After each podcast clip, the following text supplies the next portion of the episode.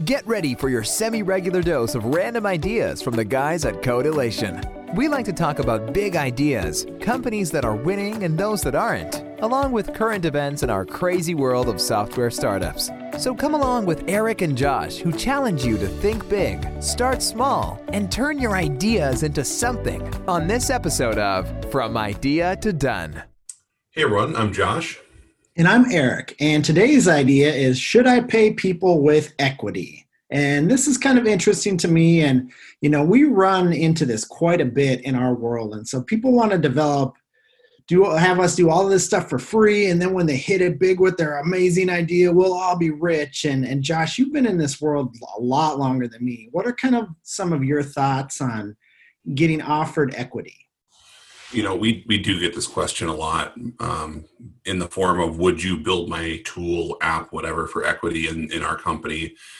I also see it a, a, lot with early stage startups you know trying to get employees on board to grow their team. You know, i'm not i'm not talking co-founders but trying to get an employee on. Um, this here's how i look at it is if if somebody approached josh to come into their company from an equity standpoint i'd look at it and say is um, if money are no issue, could I help this startup for free?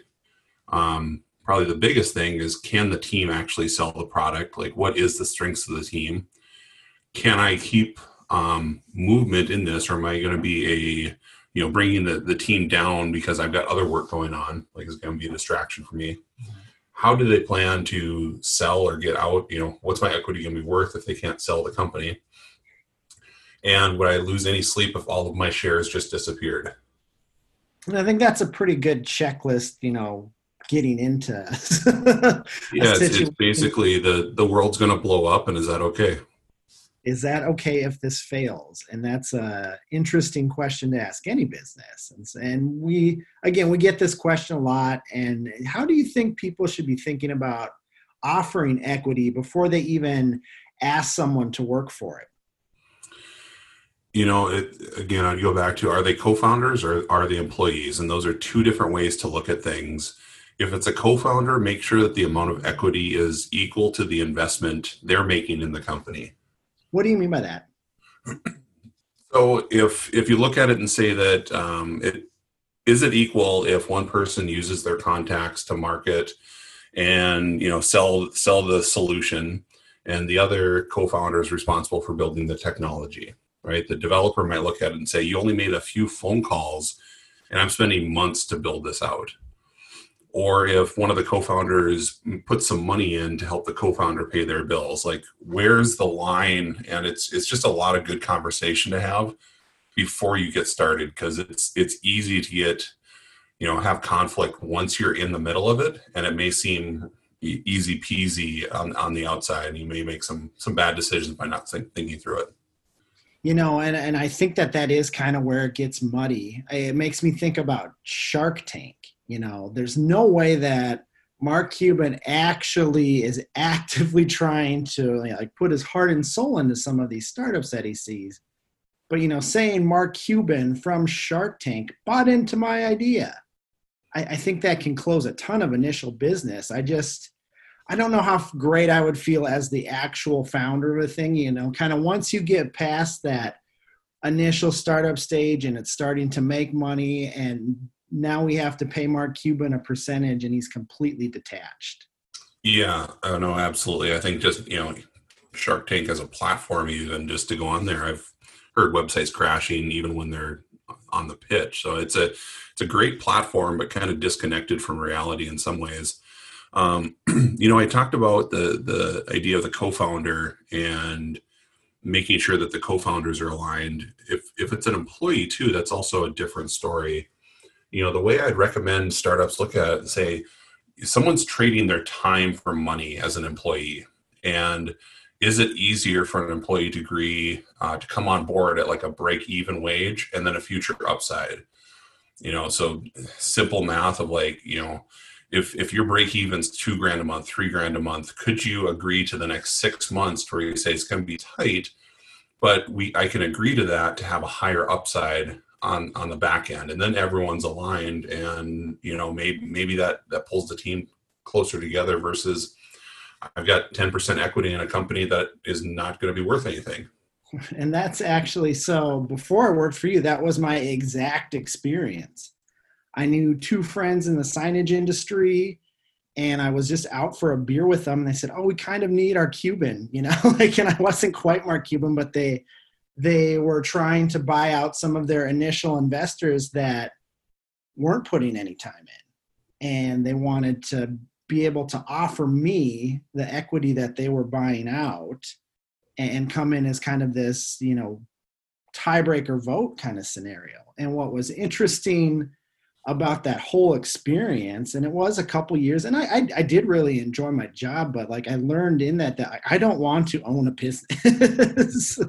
Like there's so much work and like extra time involved when you have to put on that owner hat that i really just want to be kind of a a good employee for a smaller company and that kind of brings us to today yeah, you know, I think that's a good example of it's easy to get excited on the front end about the ownership angle. Um, but if you've gone through this a couple times, it's pretty easy to to see, um, you know, how seasoned the entrepreneur team is if they're that's their first move is equity in the company versus um, versus a, a, a payroll and you know six months in not being able to pay your bills. You know, I, I know exactly what my wife would say to me at that point. we'll just we'll say it was just a learning experience scraping by for a couple of years. And so we'll move on.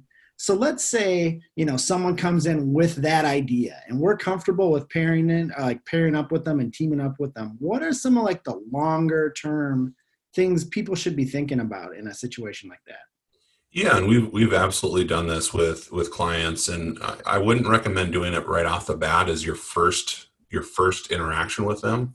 Mm-hmm. Like, can we put together a smaller paying project, and then once we've proven we're good partners for each other, then lean into something. And I, I like the concept of a, a, joint venture for that.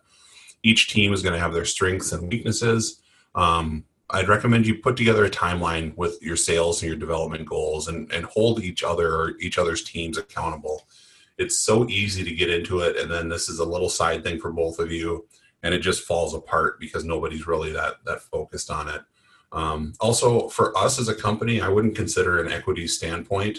Um, I, I prefer to do like i said a joint venture that has some sort of a revenue share or a profit split or something that's tied to actual actual monies and not equity and I, I think it, it is it's important to find that split or where the happy breakup is going to be if you're going to do kind of a joint venture. And so lastly we'll just kind of get at what are some things that other dev shops or people in our world should be thinking about before they agree to work from equity or for equity?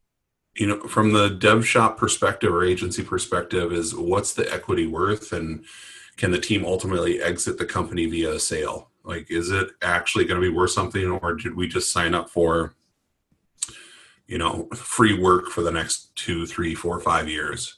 Mm-hmm. Um, if it's an individual, you know, kind of what I talked about earlier, if, um, if money is no issue, could I help this startup for free? Um, can I manage this alongside my other work? How are we going to make money? How are we going to sell? And if if the company closed its doors, would I lose any sleep? And again these are like really important questions to get real answers for.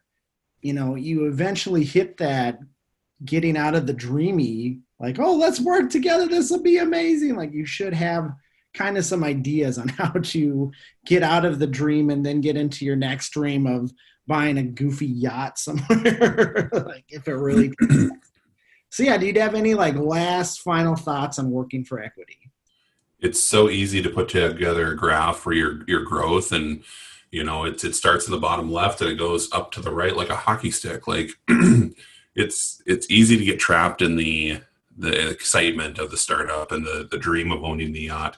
Um, but it isn't something you should go into without some consideration. Mm-hmm. um, you know i think we've all heard the success of like the first janitor at facebook or the guy that painted the murals is now a billionaire. Mm-hmm. and that's really more of an exception than the rule the really the only way you get paid with equity in a company is if you can sell that equity at some point which i and i mean if i started something from the ground up i don't even know if i would want to sell out of a company that i came from infancy but that could be another episode, even. So until then, thank you for listening. We hope you know of a startup that could use advice and random thoughts. Send them over to codelation.com to hear our next podcast.